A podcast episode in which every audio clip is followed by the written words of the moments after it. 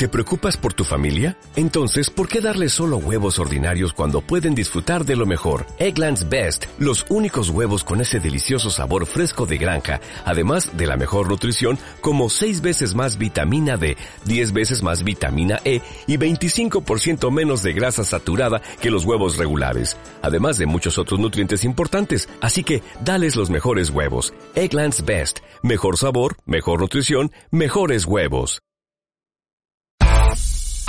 Uxer Radio, el podcast de Uxer School. Píldoras sonoras para poner voz al diseño de experiencia de usuario, cliente e innovación. Hola a todos y a todas y bienvenidos a Uxer Radio.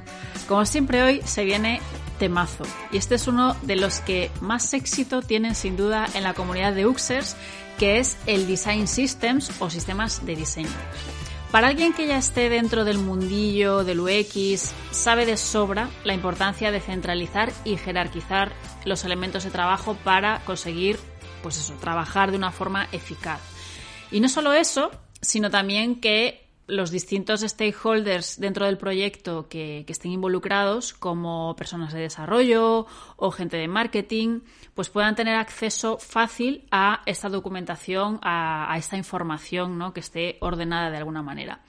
El concepto en sí, que suena sencillo, ya se vuelve complejo cuando hablamos de evitar errores, como por ejemplo la duplicidad de elementos o nomenclaturas que igual pues complican más que ayudan. Es decir, cuando hablamos de implementación, de roles también e incluso de ceremonias que giran alrededor a un sistema de diseño. Y para despejar nuestras dudas sobre todo esto, hemos invitado a Alfonso Morcuende, Design Director en Singular y experto en UX UI, con quien vamos a hablar de los detalles de la implementación de un sistema de diseño. Así que sin más, Alfonso, bienvenido a UX Radio. Hola, muchísimas gracias y gracias por darme esta oportunidad de hablar con todos vosotros. Genial, muchísimas gracias a ti por, aceptar la invitación. Queríamos preguntarte, y hablo en plural porque hemos estado pues, recogiendo preguntas en Instagram y en redes sociales, eh, de preguntas de la comunidad que, querían hacerte hoy, hacer llegar sus dudas. Pues eso, preguntarte sobre la implementación de un sistema de diseño, porque es algo que se usa en todo momento, en todo el, proceso en sí, desde el principio del diseño hasta detalles concretos en la fase de, desarrollo y que imagino que además si se comete un error, pues se va arrastrando, me imagino que hasta el infinito y más allá. Entonces, e, empecemos por el, por el, principio. ¿Cómo hacer una buena implementación? ¿Qué buenas prácticas aconsejas pues, para evitar errores? Y de esos errores, ¿cuáles son los principales que se deben evitar? Vale, pues nada, pues lo primero un poco justamente la, la parte de hacer un comentario sobre, sobre eso que comentas. ¿no? Es decir, que el sistema de diseño impacta desde las fases iniciales del, del diseño. En mi visión, mi experiencia, o puede ser que mi opinión, no debería de ser así o no es el caso.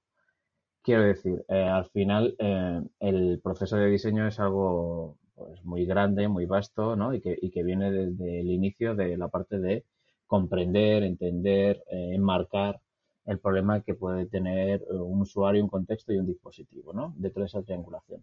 Y en esa triangulación no debería de impactar en absoluto eh, la parte de construcción a una solución que, podría estar más o menos cubierta o estandarizada a través de un sistema de diseño. quiero decir, el sistema de diseño no impacta dentro de las fases iniciales del diseño. Es decir, es verdad que posteriormente en la parte de la construcción de una solución sí que tenemos eh, un sistema de diseño, ¿vale? Perfecto. Eso lo que hace, por decirlo así, es em, eh, estandarizar o hacer más fácil la implementación de soluciones de diseño. Eh, ¿Qué pasa dentro de organizaciones? Pues existen organizaciones que ya existen un, conjunto de componentes o de, piezas, de estándares, de procesos, de flujos que ya están predefinidos. Por lo tanto, sí que tienen un impacto dentro de, eh, dentro de, eh, dentro de las fases iniciales de ciertos procesos de diseño, de dentro de ciertas organizaciones que ya tienen estandarizado esto. ¿Vale? Bien, perfecto, pero es eh, antes de que existiera el sistema de diseño no debería de haber impactado o no debería de, tener eh, un problema porque tu sistema de diseño es un, es un, es una, es un problema a tu implementación. Es decir, es un poco como al final yo pienso un coche, ¿no? Es decir, un coche al final está eh, dentro de un segmento para un tipo de cliente con un precio, ¿vale? Y luego sobre esto yo monto una fábrica, ¿vale? Y decir, oye, pues al final tenemos que hacer es todo eso que habíamos pensado, que habíamos diseñado en formato fábrica. Por lo tanto, tenemos que tener una fábrica para que construir coches a un ritmo tal. Bueno, pues esto es igual, ¿no? Decir, oye, al final estamos montando una especie de fábrica del diseño. Ya sé que hay mucha gente que esto le, le muchísimo, ¿vale? Pero al final es, oye, al final estamos industrializando la construcción de las soluciones de diseño, pero no estamos impactando en el análisis de un problema de un usuario, de un contexto de un dispositivo, ni estamos impactando en, la solución que vamos a ofrecer a ese usuario, contexto de dispositivo desde el lado del diseño, ¿vale? vale. Genial. Entonces, tu perdona, tu, pregunta era. Las buenas prácticas, entonces, en esa implementación, esa fábrica ¿no? que, has dicho, ¿cuáles son esas buenas prácticas o qué errores debemos evitar o, qué errores son los más habituales que ya nos podemos adelantar incluso? Vale, genial. Pues con eso sí que es verdad que hay una parte eh, que donde yo o nosotros culpables hemos pisado todos los charcos, ¿vale? Eh, es decir, pues por ejemplo, pensar que los sistemas de diseño van de diseño. Los sistemas de diseño van de la organización, son problemas eh, que tiene, que son transversales dentro de la organización, desde negocio, marketing, desarrollo, diseño. Eh, desde no ser generoso también en el, en el en el cuidado de las llaves del sistema de diseño, ¿no? Es decir, hay veces individuos, equipos, departamentos que quieren ser los guardianes de las llaves del sistema de diseño. Y, en eso hay que hacer un análisis tranquilo y detallado de quién y por qué debería de tener unas llaves eh, del sistema de diseño y todo el mundo debería de entender eh, por qué una persona, un equipo, un departamento tiene cierta tiene las llaves en algún momento temporal y que y por qué, ¿no? Y, y debe de ser una solución encima debería de ser aspirar a ser una solución justa de momento, ¿vale? Eh, y hay otro de los grandes problemas es la falta de, diálogo o de conversación entre los equipos o el equipo constructor y los equipos consumidores, ¿no? Es decir, hay una parte fundamental del trabajo de los equipos constructores del sistema de diseño que es hablar constantemente eh, con sus eh, con sus usuarios, ¿no? Es decir, que es esta parte un poco como dentro de una metodología de diseño yo tengo que estar en contacto con mis usuarios y debo de entender cuáles son sus motivaciones, sus dolores, luego evidentemente interpretar lo que ellos nos dicen, ¿vale? Y ofrecerles una solución a su, a su problema. Entonces, eso eh, muchas veces, bueno, muchas veces, insisto, desde nosotros, yo he pecado de, de, de, hacer una solución únicamente desde diseño, eh, querer imponer una solución estándar a otros equipos sin haber entendido o haber comprendido cuál era su contexto de legacy, de limitaciones técnicas, de limitaciones de diseño, de tecnología, eh, etcétera, etcétera, ¿vale? Entonces, así para empezar a romper el hielo, para mí esos serían los principales problemas a evitar desde el inicio. O sea, ya adelantándonos a lo, lo más habitual que suele pasar, dices, de los errores más habituales que suelen pasar. Sí, sí, totalmente. Que decir, al final es eh, la solución. hay mucha gente que escucha la palabra, la palabra sistema de diseño, chupito, ¿vale? Y lo piensa como una especie de bala de plata a absolutamente todos los problemas mm, habidos y por haber dentro de una organización en la implementación del sistema de diseño. Y no es el caso. Es decir, hay que alinear un poco las expectativas. Eh, la, la parte de implementar un sistema de diseño tiene que responder a un porqué, tiene que ese porqué tiene que estar completamente identificado, compartido por toda la organización.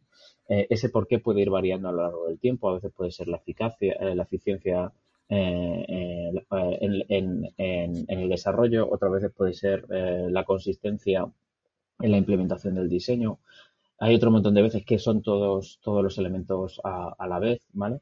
Eh, entonces, con arreglarse por qué se toman una serie de decisiones, eh, una, se, pactan una serie de reglas, ¿vale? Eh, las reglas intentan ser lo más democráticas en el tipo de organizaciones en las cuales estamos acostumbrados a trabajar. Esas reglas tienen que ser compartidas y entendidas por un montón de equipos dentro de la organización y el cumplimiento de esas reglas tiene que ser de fácil, eh, de fácil implementación. Y eso es a lo que ayuda el sistema de diseño, ¿no? Pero al final, en vez de que tú te acuerdes de que tienes que aplicar un color, porque hemos llegado al acuerdo, a la regla de que tú tienes que utilizar un color en concreto dentro de esta organización para representar la marca, pues yo te ofrezco eh, un consumible, que es esa parte de una librería dentro de X cosa en diseño y otra cosa dentro de desarrollo, para que tú no te tengas que acordar del color en hexadecimal. Simplemente eso, te ofrezco un atajo para que tú puedas implementar una regla sin tener que, que acordarte que eh, la regla del color de la marca es el color en hexadecimal, lo que sea, ¿no? Entonces, ¿cuál es nuestra función? Pues el poder llegar a acuerdos, ¿no? Es decir, hablar con toda la organización para poder ponernos todos de acuerdo de qué ese debe ser el color, de qué esa debe ser la regla. Y luego, posteriormente, cuando ya tenemos la regla, por decirlo así, el, fomentar su uso, que es al final, oye, lo tenemos dentro de un consumible para los equipos de diseño, lo tenemos escrito eh, lo tenemos también distribuido para los equipos de desarrollo en estos formatos y además lo tenemos publicado en el BOE, ¿no? Es decir, además lo tenemos un sitio donde fácilmente eh, que la gente pueda contrastar lo que es nuestra documentación. En caso de duda, podemos irnos al BOE, podemos irnos a nuestra documentación y contrastar que la regla era esa. ¿Vale? Entonces, esa forma de pensar a nosotros nos ayuda más eh, que simplemente decir, bueno, pues nuestra regla es, o sea, vamos a crear una librería, vamos a distribuirla a los equipos de diseño y, suerte. O sea, las buenas prácticas sobre todo pasan por, por, hacerse esas preguntas, ¿no? De por qué lo quieres hacer y cuáles son un poco las reglas que vamos a seguir colaborativamente para el, uso del sistema. Sí, nuestro marco mental es sobre todo eso, es decir, al final es, no se trata de imponer una regla, sino se trata de llegar a una serie de acuerdos. Esos acuerdos eh, forma parte de nuestro trabajo, el poder llegar a esos acuerdos, ¿no? Es decir, necesitas un equipo especializado que sea capaz de eh, hablar con todo el mundo, ¿no? el secreto, como siempre en la vida, hay que hablar con todo el mundo. Hablar con todo el mundo, hacerles ver cuáles son las diferentes posiciones, las alternativas, poder llegar a acuerdos eh, y sobre todo a partir de ahí, cuando nos hemos dado la mano alrededor de ciertas decisiones, estas pueden ser tan tontas y dolorosas a veces como la, mm, simplemente un color de marca como a veces simplemente como flujos enteros de navegación o, diseñar, por ejemplo, cuáles son las reglas o el estándar de, implementación del research dentro de tu organización. Bueno, perfecto, pues hay un amplio abanico de, reglas o acuerdos sobre los que podemos trabajar. Y una parte de nuestro trabajo sí que es verdad que es construir consumibles para que esas reglas se implementen, pero no solamente se trata de construir reglas, eh, y además consumibles, sino además luego ser un poco la, eh, el equipo que, que, ayuda a su implementación, ¿no? Decir, oye, eh, ¿por qué no estás aplicando esta regla? es que no la, no la conocías, puede ser un escenario. Otro escenario puede ser que, que no la quieras aplicar. y a lo mejor es porque no la quieres aplicar porque no entiendes de dónde se llegó a, a esa regla, ¿no? Y a lo mejor no, cuando te explicamos el por qué se ha llegado a una regla y no ha sido una decisión puramente jerárquica, sino que tiene una razón de accesibilidad, ¿no? Pues puede ser un buen argumento para convencerte que la apliques. Porque eso, ¿cómo, cómo vais eh, haciendo? ¿Vais creando sesiones de trabajo con distintos agentes involucrados o, o, proponéis vosotros y luego vamos a ver cómo funciona? Tiene mucho que ver con, la, con el concepto de gobernanza, ¿no? Es decir, al final eh, si yo lo veo muy parecido a, como la teoría política, ¿no? al final, si somos capaces de llegar a unas reglas, pues reglas, por ejemplo, tienen en Corea del Norte. Lo que pasa es que esas reglas a nosotros, digamos, desde un país como Europa o España, pues no nos suelen encajar muy bien, ¿no? Pero reglas existen en Corea del Norte.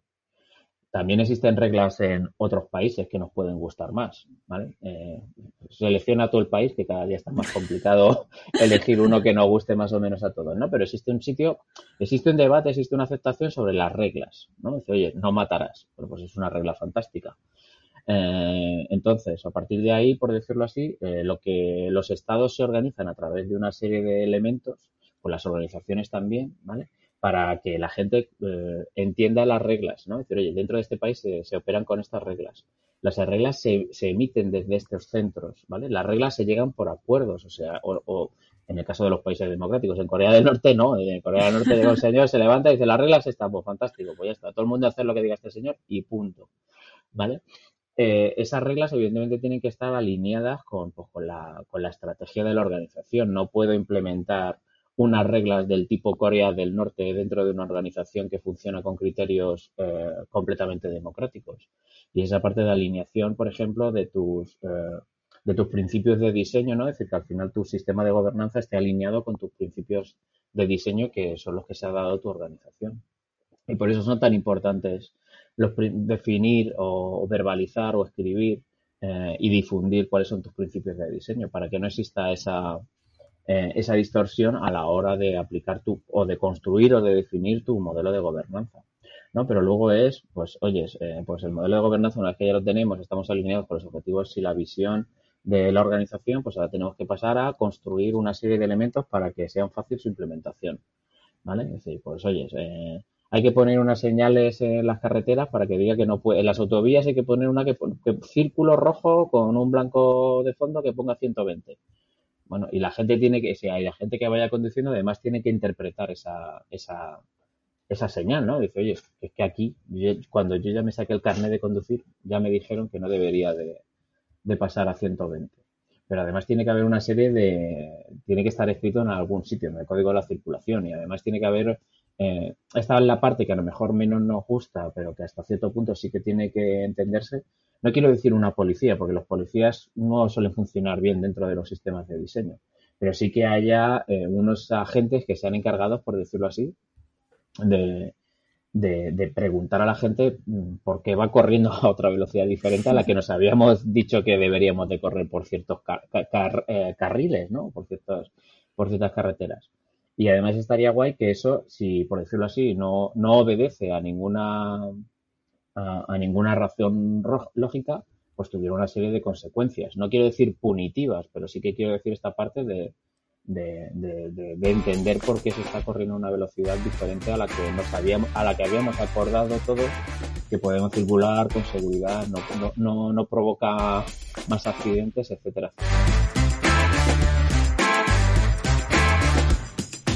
Wow, yo estoy tomando muy buena nota de todo lo que estoy aprendiendo con Alfonso. ¿Tú qué opinas de esto de los sistemas de diseño?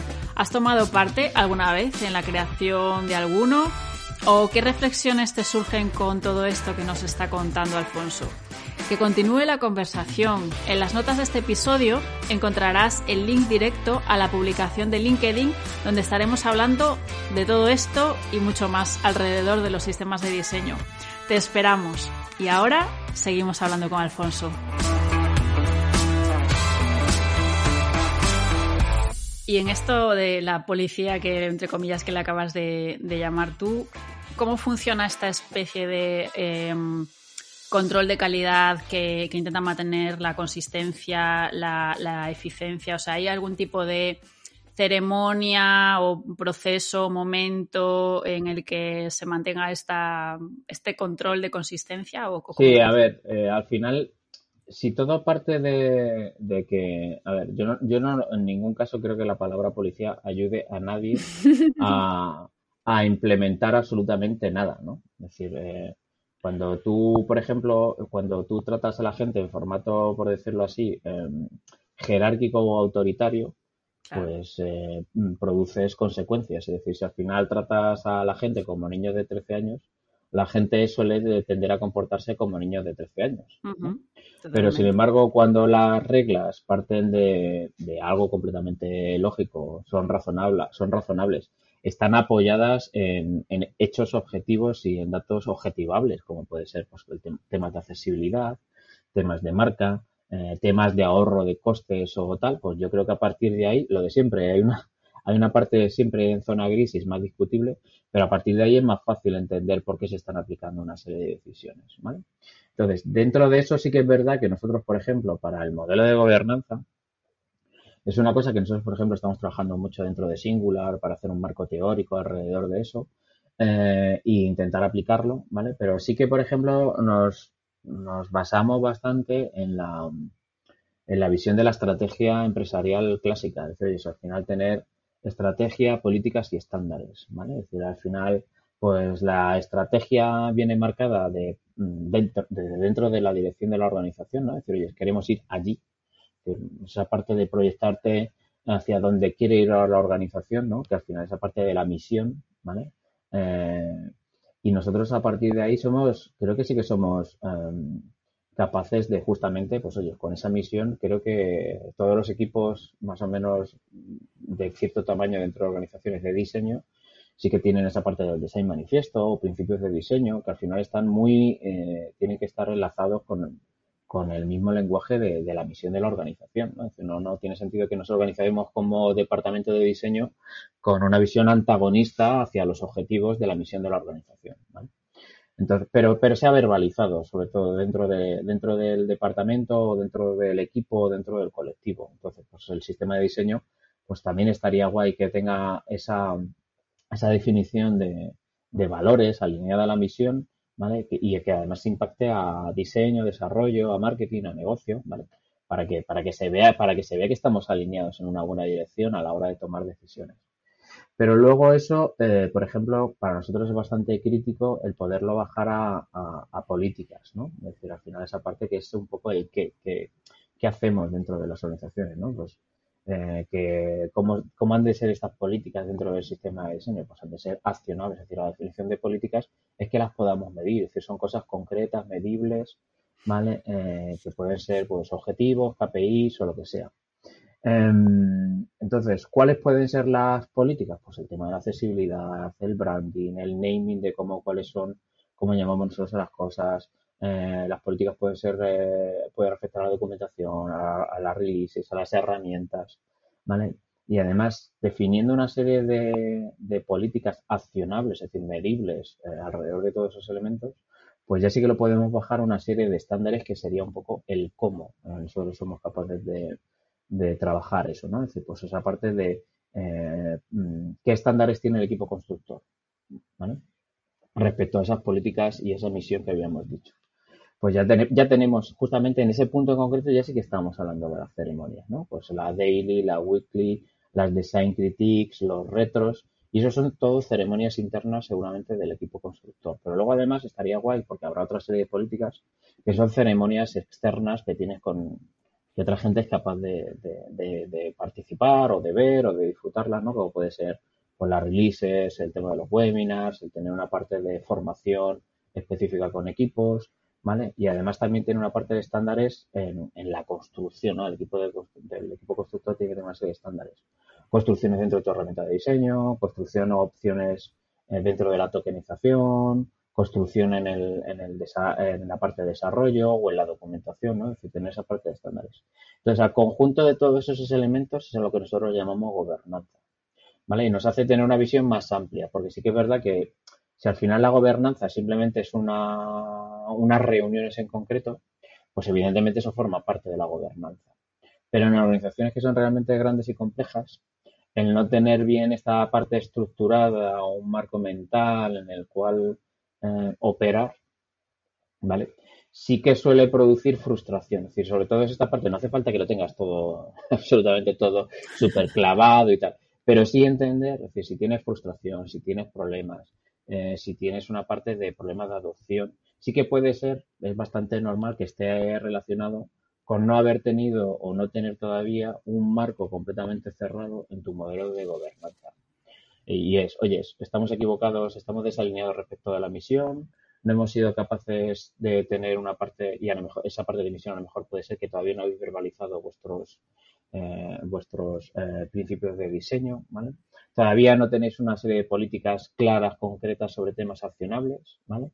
Con lo cual, a lo mejor hay una parte donde la organización no está viendo unas, unos KPIs claros, un retorno de la inversión, toda la parte del ROI, ¿vale? O la parte de, sí que tienes unas políticas, pero a lo mejor no tienes unos estándares dentro de los equipos de construcción o, y de consumo donde eso eh, pueda aterrizar claramente, ¿no? Que pues no tienes organizadas bien tus ceremonias o no tienes, tienes un estándar de accesibilidad, pero a lo mejor no tienes eh, eh, el conocimiento todavía dentro del equipo de construcción de cómo debería de, implementarse eso. Es decir, todavía no tienes definido bien el estándar, ¿no? Todo el equipo no sabe qué tiene que hacer para poder alcanzar ese tipo de, ese tipo de política a nivel de accesibilidad.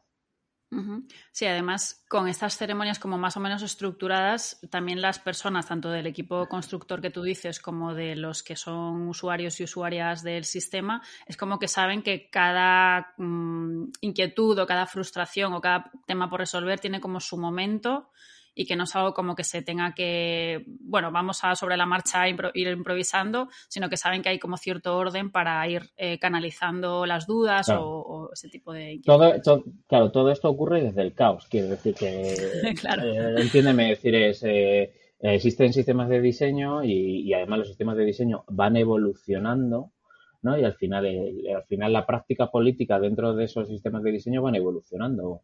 Entonces, todo esto al final ocurre en movimiento y eso es verdad que genera invariablemente frustración en los equipos constructores y en los equipos consumidores.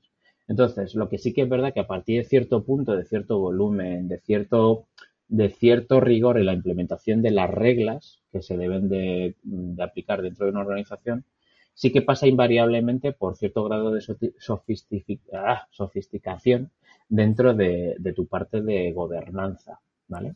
Eh, pero eso es una buena señal, es decir, oye, es que tengas problemas de gobernanza dentro de tu sistema de diseño implica que el grado de madurez que ha alcanzado tu sistema es elevado.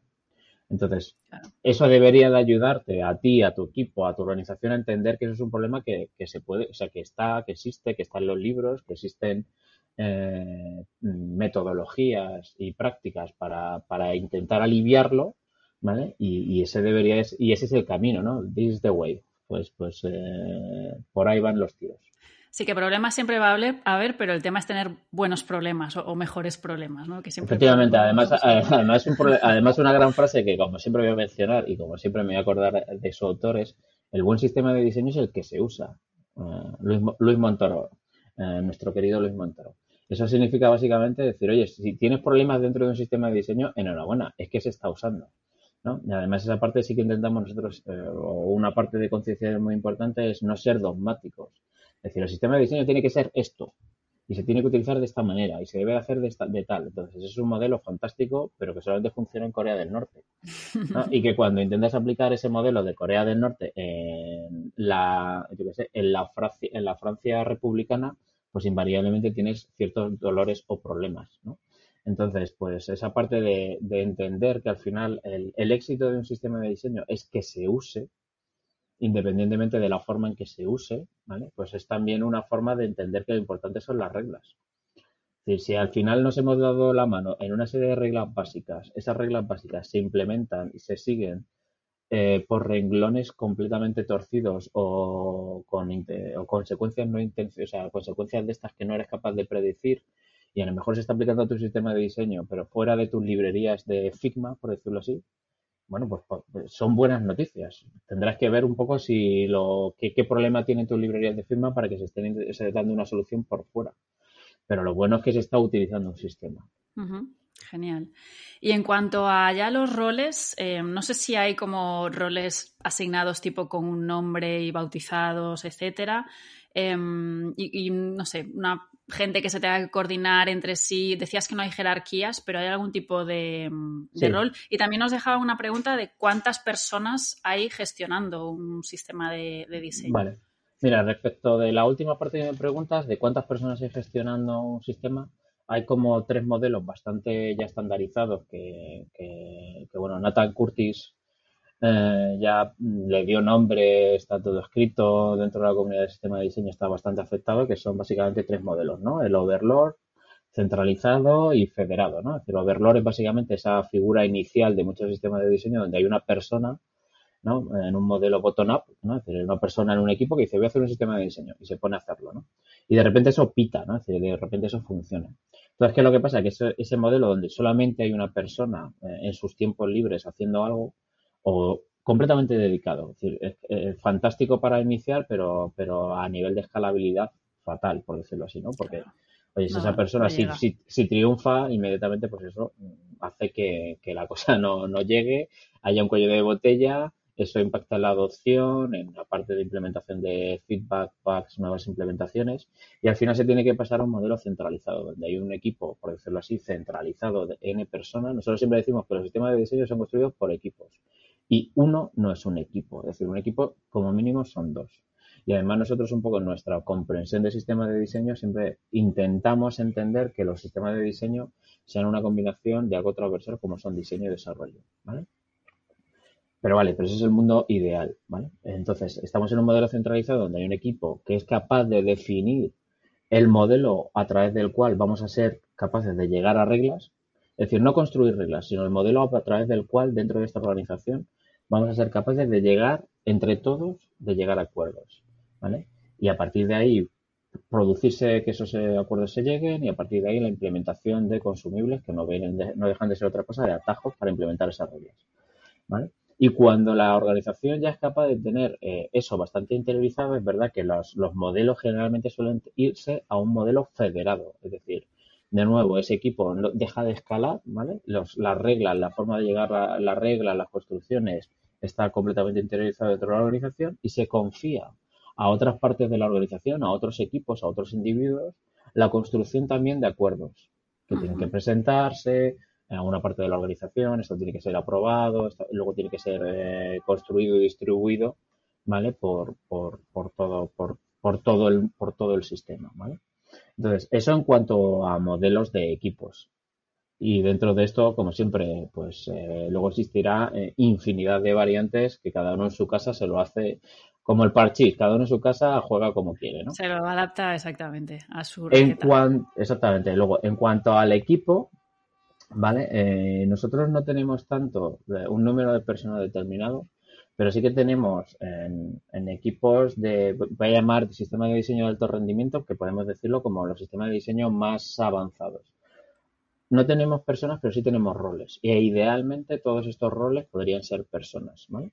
Donde sí que tenemos pues una serie de, de personas que no hay secreto, es decir, al final esto es un, producto que sirve a otros productos. Entonces, al final lo que nosotros tenemos es una estructura de roles que tienen que ver con, eh, eh, te lo diré, con un sistema de, de, diseño de, de, servicio, ¿no? Es decir, oye, mira, tengo un lead, eh, una persona que viene a ser la persona que lidera el proyecto, tengo una persona de research, tengo un rol de UX, un rol de UI, un rol de front, un rol un poco especial que sería el de token designer, ¿vale? El diseñador de tokens, la parte del rol de QA, de Quality Assurance, y la parte un poco de dinamizar precisamente todas las, eh, todas las ceremonias que tengamos dentro del equipo, que puede ser el rol del Scrum, ¿vale?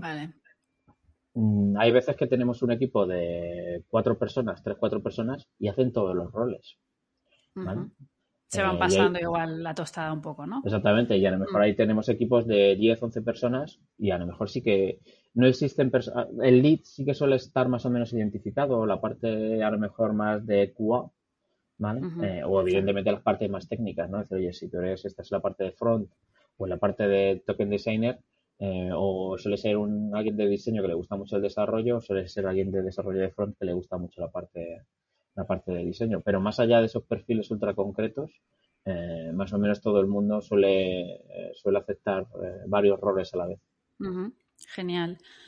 Genial, qué interesante todo, ¿eh? O sea, parece como muy sencillo y muy complejo a la vez toda la, la no es nada, creo que no es nada diferente a lo que estén haciendo los equipos de diseño ahora mismo en diseño de producto. Pero esto es un producto, pues hay que aplicar la lógica de diseño de producto donde lo único que cambia son tus usuarios. Tus usuarios no son productos, eh, usuarios en la calle, tus usuarios son otros diseñadores, otros equipos, otros desarrolladores dentro de la organización. Y eso, lo de siempre, la máxima de tú no eres tus usuarios, entonces siempre tienes que recordar eso, pero al final la relación con ellos siempre es la misma. Genial.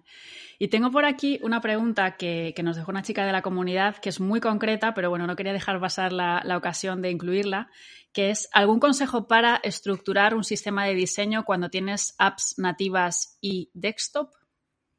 Vale, pues em, cuando son preguntas tan específicas y dentro de una organización que no conozco, ni entiendo, ni no soy capaz de eh, elucubrar su contexto, pues la respuesta más sabia por el pueblo más sabio que la respuesta a la gallega, ¿no? Que es esta parte, pues depende, ¿no? Es decir, pues esta parte de oye, analiza exactamente, no puedo dar una solución genérica a un problema concreto.